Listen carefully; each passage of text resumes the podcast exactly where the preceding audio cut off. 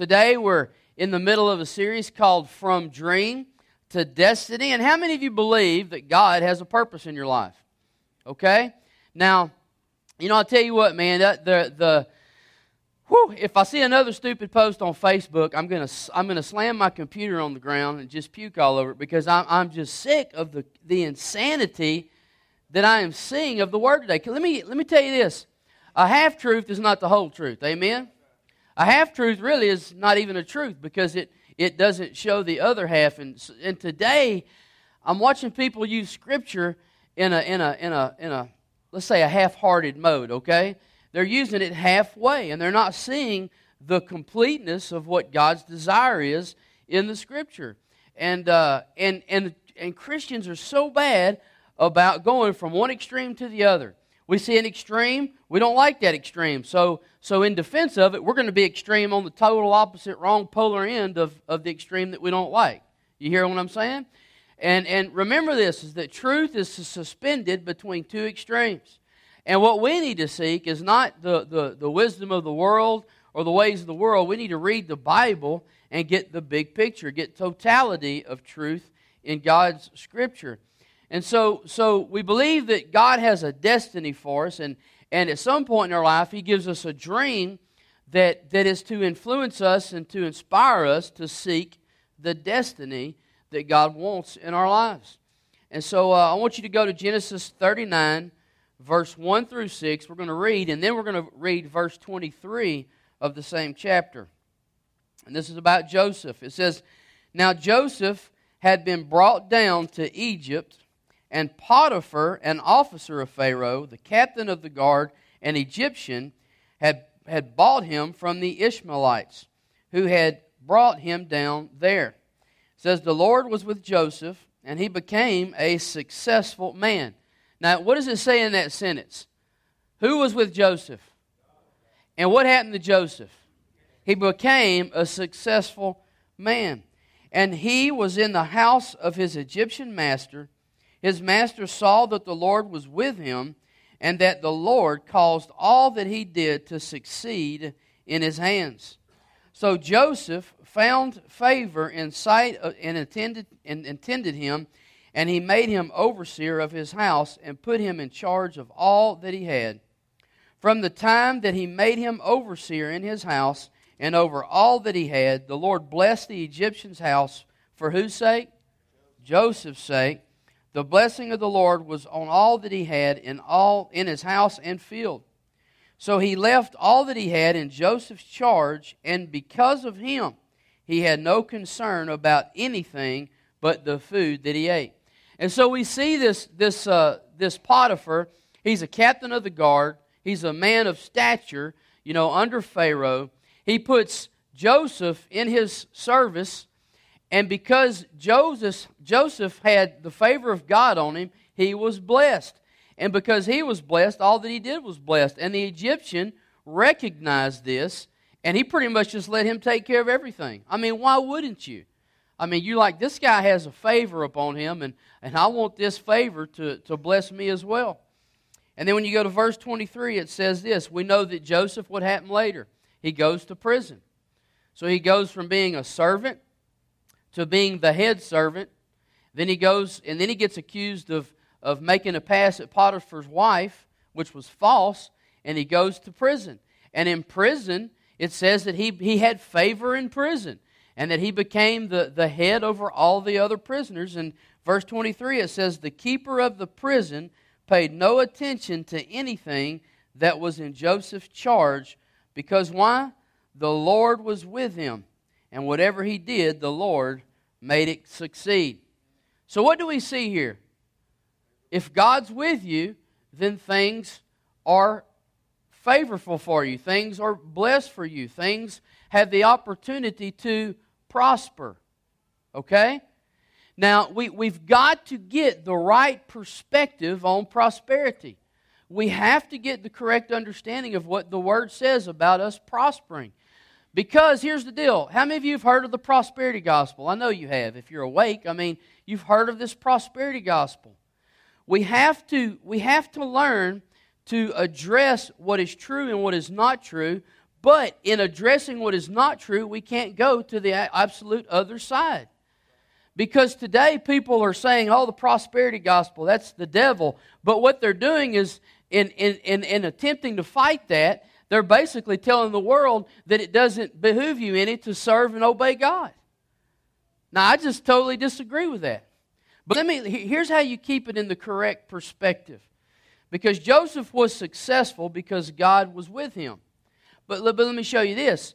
But the fact that he was a servant and then he was in prison, well, that kind of goes against the, the prosperity movement anyway, the prosperity gospel anyway. Because Joseph would have spent his days going, I'm not claiming that I'm a servant today. I'm not claiming that I'm in prison today. But the fact is, you're a servant and you're in prison today. It don't matter how much positive affirmation you throw out there. But the prosperity gospel, how do we keep it based on truth and not the prosperity gospel? How do we keep it the actual biblical gospel? Well, first of all, prosperity gospel is this it's God submitting to my will instead of me submitting to God's will. That's what the prosperity movement proclaims. It says, hey, I want it, I'm going to snap my finger, and God's going to do it. That's not how God works. See, prosperity gospel makes it about me and not about me submitting to God and His will. Uh, it's also about seeking the gifts rather than God. What does God want more than anything? God wants us to love Him. God wants us to seek Him. And the Jeremiah 29 11, we have to understand the plans, I believe this, the plans and the will for God for us are good. They're for a hope. But here's the deal He's not, he's not going to bless us at the expense of us loving Him and trusting Him and obeying Him and walking Him. He wants us to be in a relationship with Him. And the Bible describes Him as a perfect Father. And what perfect Father doesn't want to bless and love His kids? But also, as a perfect father, it says that he disciplines them that he loves. And he does it because it's a sign that we are his children. And this positive confession needs to quit being positive confession, and it needs to be the confession of the truth of the Word of God.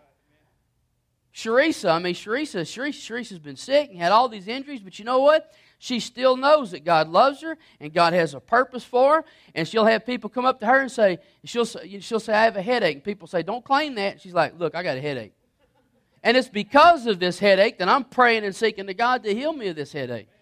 You see, because if we had the power within ourselves just to fix things like that, we wouldn't need God for nothing. We need God. Everything is to promote a relationship and a seeking after God.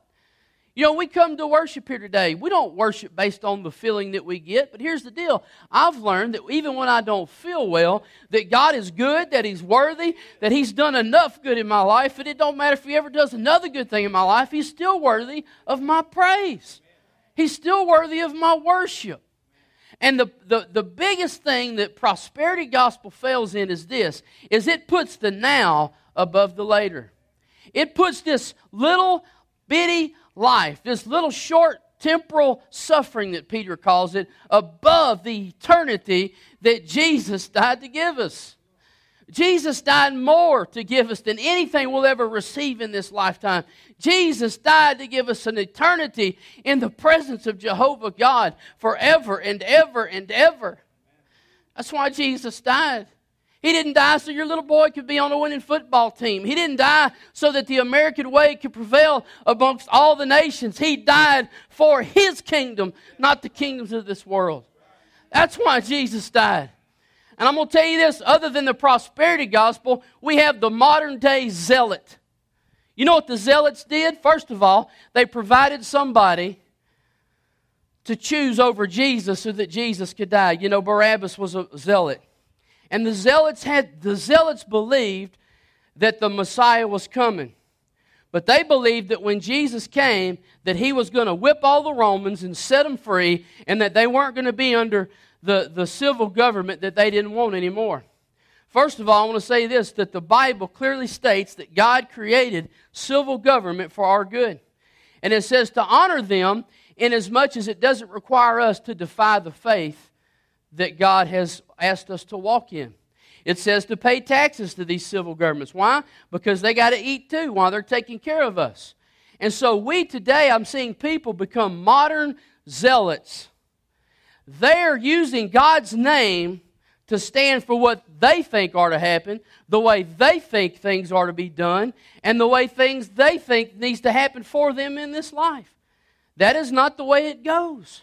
You see, the zealots then, they were, just, they were unhappy when Jesus actually showed up.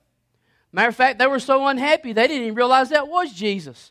And then they revolted against the Romans, had their butts handed to them, and the temple got destroyed all because of the zealots. And today we have modern day zealots that are about their agenda, and all they do is they don't proclaim the goodness and the gospel of God. They whine and they bellyache about their rights and about what they think is wrong, and all they're doing is causing problems and not solving anything. But they're putting God's name on it.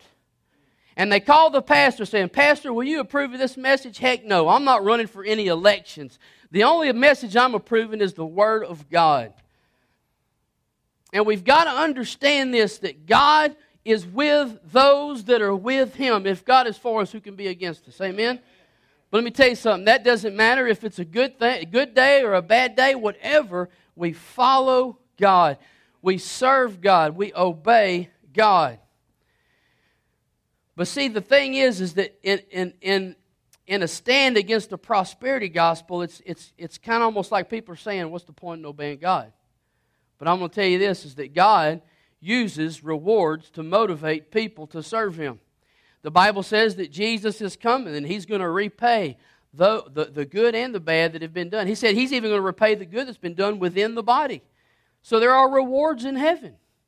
Paul, let me read this to you in, in 1 Timothy 4 8. And this, this, this is what we need to do to keep us, keep us square and keep us honest and keep us focused. 1 Timothy 4 8 says this for while bodily training is of some value, in other words, working out is of some value. And the older you get, I was talking to Dwight earlier, you got to work out more, right? And eat less. So, for while bodily training is of some value, godliness. What is godliness? Godliness is me trusting and obeying and doing what God says. Amen? When I'm godly, what am I doing? I'm reading the Word and I'm saying, okay, God, this is the way you say to do it. I'm going to do it. It says, is of value in every way. In every way. So, is there any way where godliness isn't of some value? No, it's, it's of value in every way as it holds promise for the present life. So, is it worth, is, is, there, is there value, is there reward in living godly in this present life? Yes. And also for the life to come. This saying is trustworthy and deserving of full acceptance. So, how much did you accept this? Fully. It says, For to this end we toil and strive because we have our hope set on the living God. Our hope is set on the living God. You know, it's, it's not about what He can do for us. It's, it's, I mean, that's part of it, that's the rewards of it, but, but we toil and we strive to seek a, a relationship and a walk and a partnering with God, knowing that through God all things work together for the good of those that love Jesus. And there is, there is value in it in this present life as well as in eternity. But don't value the present life over the eternity because you will cut yourself so short. You will, you will sell yourself out and not pursue what God wants you to pursue for future relevance. So Joseph was successful because God was with him. But here's the deal. Let me tell you something about Joseph. Joseph, Joseph didn't get up and say, God, I'm not, profess- I'm not claiming any of this. And God just said, okay, let me change it for you. From the time he was 17 to his 30s, he was faithful to God despite where he was. Whether he was in a pit, whether he was in the palace, and whether he was in the prison, it didn't matter where he was, he was faithful to God wherever he was. And so I want you to see this is, is, is for, for us. The word prosper, it's not about get rich and all these other things. It's about moving forward, okay? It's about being successful. Now, the success, though, has to be tied to the will of God. The success can't be about us, it's about God. How do you want me to be successful? To do what you have created me to do. Because if your success is about you, then how are you going to partner with God to fulfill the will that He has for you? You know, to partner with God means you've got to understand what is your will and what is my place in that. And what does it look like for me to succeed in that, Father?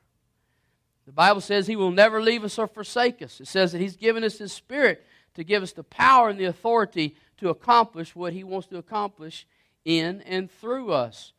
And so, what is the, what is the key to this happening? I mean, so we see here that the key to prospering is the presence of the Lord. I want, I want to read this. It's, it's, this is the New King James Version, okay? But I want to make a point here. Prosperity isn't a bad word, okay? Prosperity isn't a bad word. It's the understanding of prosperity that makes it the truth or makes it a lie. And so, Genesis 26, 12 through 13, in the New King James Version, it says this Then Isaac sowed in the land and reaped in the same year hundredfold. It says, And the Lord blessed him. It says, The man began to prosper and continued prospering until he became very prosperous. So the word uses the word prosper, okay? So, it, so prosper can't become a dirty word. It has to be an understanding of what it is and what it's for. And it's for God and it's for God's glory and it's for the purposes that we serve in His life. I mean, that'd be a kind of a bum deal if said, Hey, I want you to build my kingdom, but I ain't going to help you one bit. God will help us if we're seeking to build His kingdom. Now, if you're seeking to build your own kingdom, you're kind of on your own. But if you have this prosperity mentality that, well, my life ain't going like I planned it, well, then heck yeah, God's gonna God's gonna be puzzling to you, and you're gonna you're gonna your faith is gonna waver because Satan is like he was when he was standing there looking at Eve, going, "Is that what God really said?" And you're gonna believe a lie and exchange it for the truth. 1 Samuel 18 12 says, Saul was afraid of David because the Lord was with him, but had departed from Saul. Saul knew that, that God left him and Saul knew that David had the presence of God. Now, why did God depart from Saul? Because Saul disobeyed and disobeyed and disobeyed. God would say, Saul, I want you to do this. And God didn't miss any details. He would say, I want you to go in there. I want you to take this, this, uh, this city. I want you to destroy it. I want you to kill the donkeys. I want you to kill the sheep. And I want you to kill the king. And what, what did Saul do? He went in there and killed half the people. He kept all the animals and he spared the king. And, and, and, and Samuel, the prophet, when he walked up, he said, What is this blading of sheep I hear? And who is this king that is still alive? And it said that Samuel, Samuel obeyed God. And Samuel got a sword, and it said he hacked the king into pieces. He said, I'm here to, do, I'm here to finish what you didn't finish because God told you to do. And, then, and, and, and, and Saul would not listen to God. He was proud. See, he, he, didn't pass the, he didn't pass the pride test. He didn't pass the pit test, and he didn't pass the palace test because here he is. He is the king. He's in charge of the palace, but he refuses to steward it the way God has asked him to steward it. And because of that, it says he lost the blessing of God. And it says God went to David. And in uh, verse, uh, two verses later in 1 Samuel 18 14, and y'all don't have to go to all these, these smaller verses, it says, And David had success in all his undertakings, for the Lord was with him. Wow, amazing. Now, we, we see this, but also this was before the Bathsheba incident, okay? This was at his start to rise into to fame. But here's the deal you think God was with him when he had an affair with Bathsheba and had her husband killed? No. And because of that, he's told David this the sword of the Lord will never depart your house. David had to continue serving God, knowing this, that he was going to have to seek some punishment for what he did for the rest of his life. And that was through his children. His own son would rise up against him and threaten to kill him and take his kingdom from him. And David cried and, and, and, and wept, wept and, and, and repented for the rest of his life in the psalm, saying, God, you know, you know I, I got to have you to get me through this. 2 Kings 18 through 7, it says, And the Lord was with him. This is talking about uh, Hezekiah. It says, Wherever he went out, he prospered. Why? Because the Lord was with him. said he rebelled against the king of Assyria and would not serve him.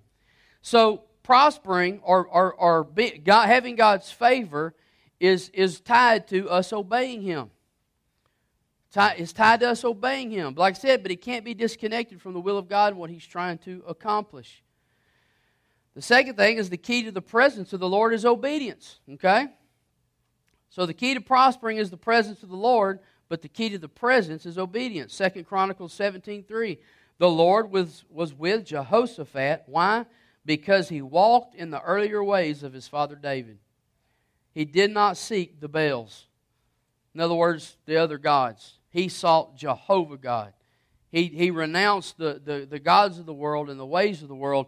And if you read the Bible and if you watch the kings, every time the kings would return to God, there was blessings and there was there was uh, provision and there was God's anointing. But every time they would turn to other gods and be- begin to bring in marry foreign women who worshiped other gods, who brought this stuff with them, said God's favor would turn away. And then all of a sudden they're getting ransacked by all the enemies around them, and, and, and you know, and, and it's just not they're not moving forward. They're being they're going backwards.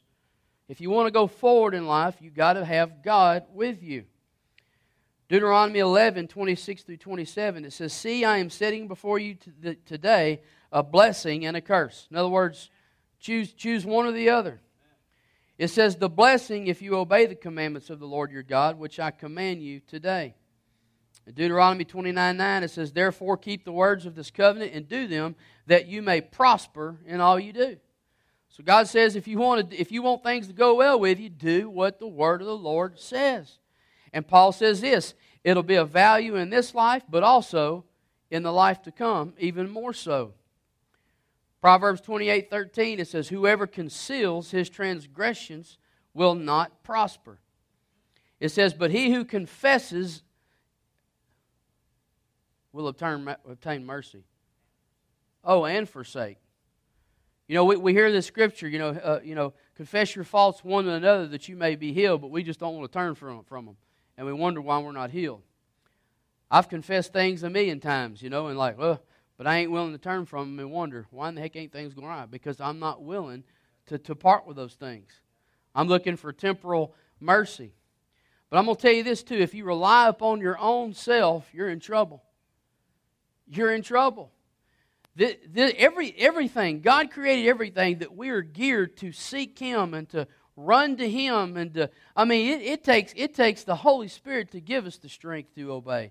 Not only not only to receive repentance upon salvation but to receive the grace and the strength that when we hear the word see when we read this word we're not just reading this word for a to-do manual. We're reading this word so that we can seek to know so that we can seek to be empowered so that we can grow in close relationship with god and until you see that, it'll just be a to do manual. Until you see that, it'll just be a list of things. You know, the Bible says that in the beginning was God, and, and uh, in the beginning was the Word, and the Word was God, and the Word was with God. This is Jesus on paper. Jesus was the Word. This is Him, and, and He wants us to, to, to, to rely on Him and not look at Him as just, just a bunch of letters in, in a nice order. So the key to the presence of the Lord is obedience, and the key to obedience is what? Anybody got an idea? What's the key to obedience? Faith. Faith is the key to obedience. Ephesians 6, 1 through 3, it says, Children, obey your parents in the Lord, for this is right. Honor your father and mother. It says, This is the first commandment with a promise, that it may go well with you and that you may live long in the land. So if you honor your mother and father, what does he say? You'll live long in the land. And it will go well with you. It will go well with you. This is a promise. So, for, for that to happen, though, I have to have the faith to say, God said it, I've got to believe it. Now, this isn't something I just positively affirmed myself.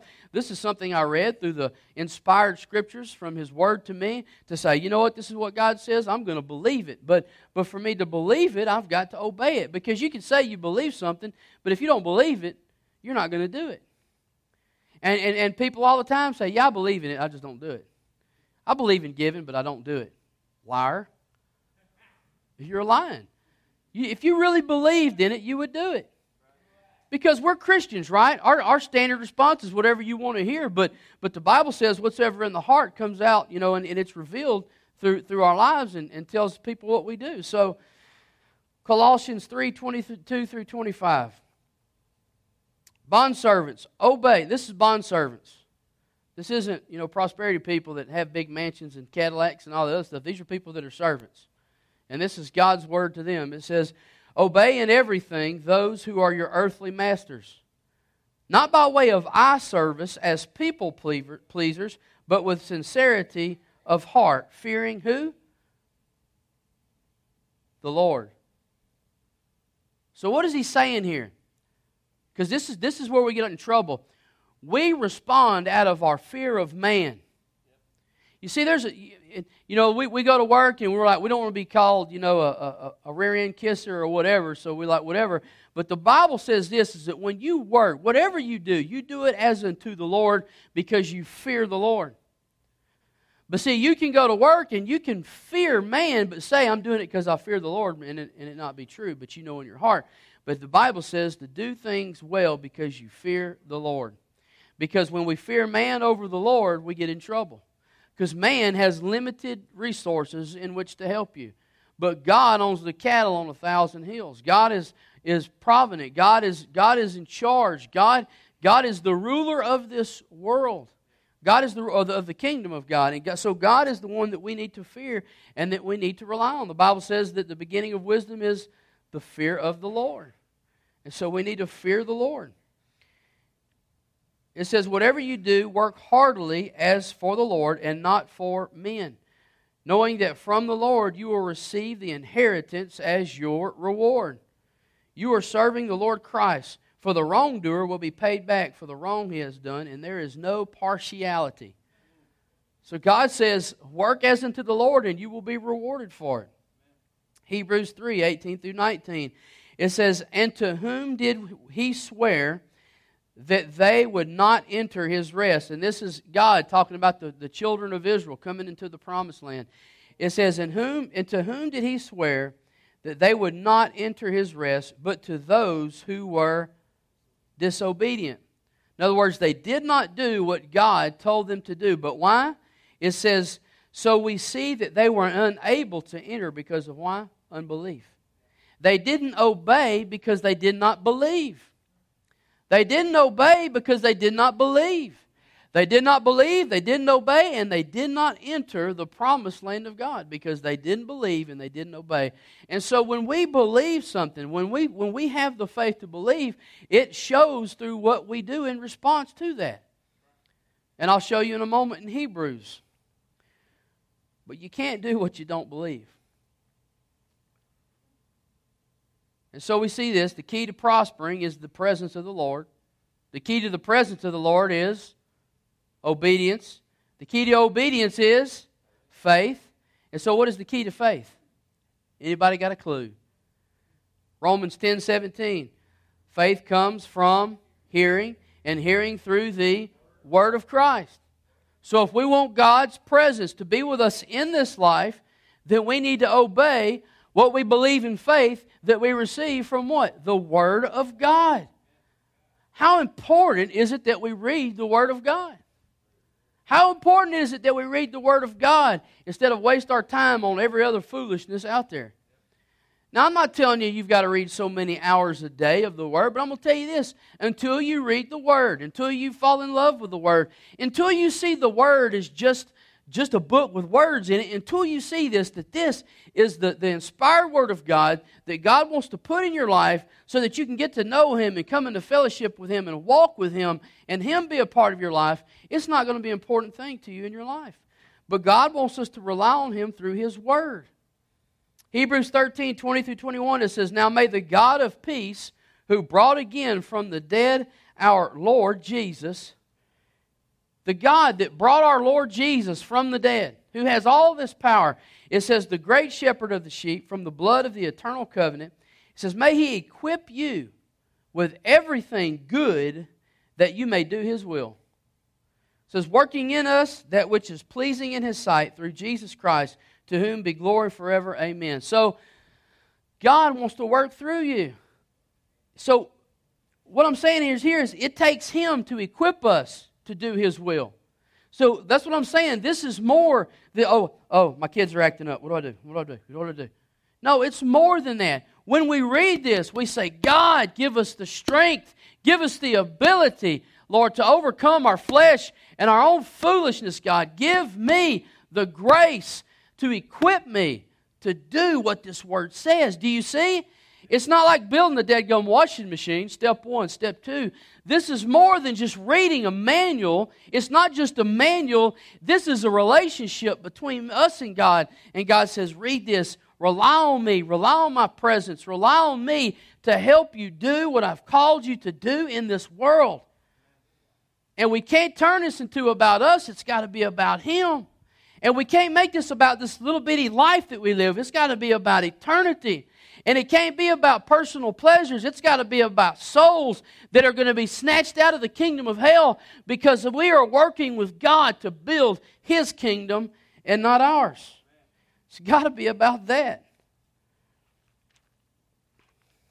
I was looking at Hebrews this morning, then we're going to close. Hebrews chapter 11, and the subtitle is By Faith. I want you to go home and I want you to read this whole chapter this week. But Hebrews chapter 11 says, Now faith is the assurance of things hoped for, the conviction of things not seen. For by it people of old received their commendation. By faith we understand that the universe was created by the Word of God. And then I'm going to, be skipping all through this, okay? By faith Abel offered to God a more acceptable sacrifice than Cain.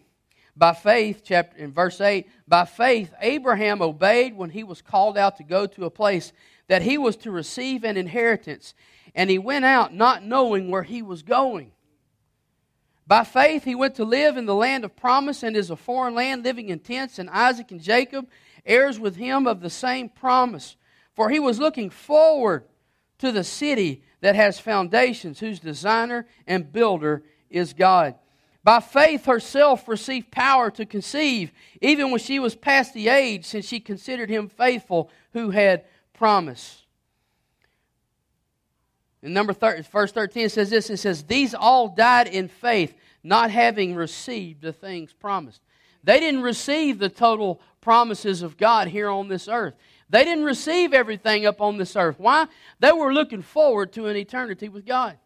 Did God move in their lives here? Yes. There were babies born, there were provisions, there were wars fought and won. But you know what? They look beyond this personal, this private little, little temporary life into the eternity of what God was going to do in their life. Verse 17 By, by faith, Abraham, when he was tested, offered up Isaac, uh, and he who had received the promises was in the act of offering up his holy son. 23 By faith, Moses Listen, Moses, when he was born, was hidden for three months by his parents because they saw that the child was beautiful and they were not afraid, of the king's attic. They were going around killing kids, and you know what? They didn't say, I'm not going to claim this. They were like, God, in my situation, what do I do? What do we do, God? Because there is no hope outside of you.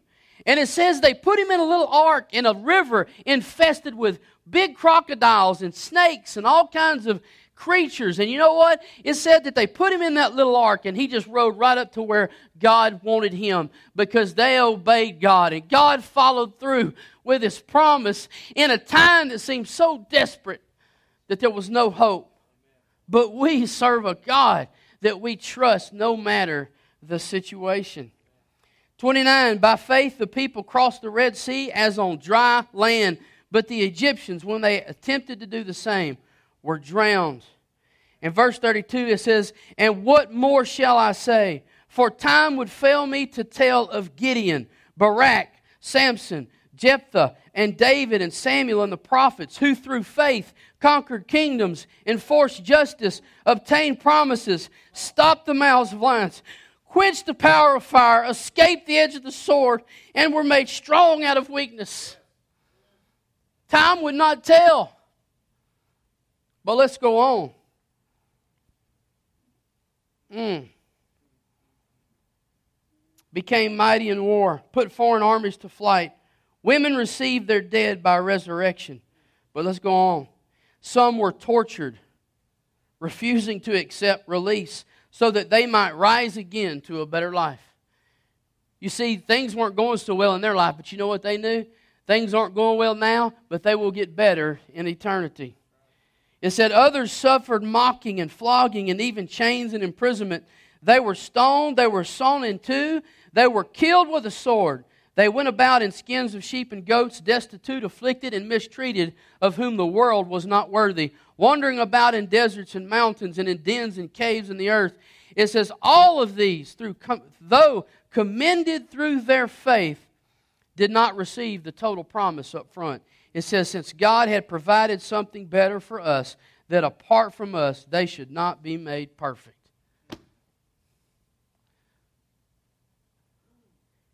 It pays to obey in this life and the later. Amen?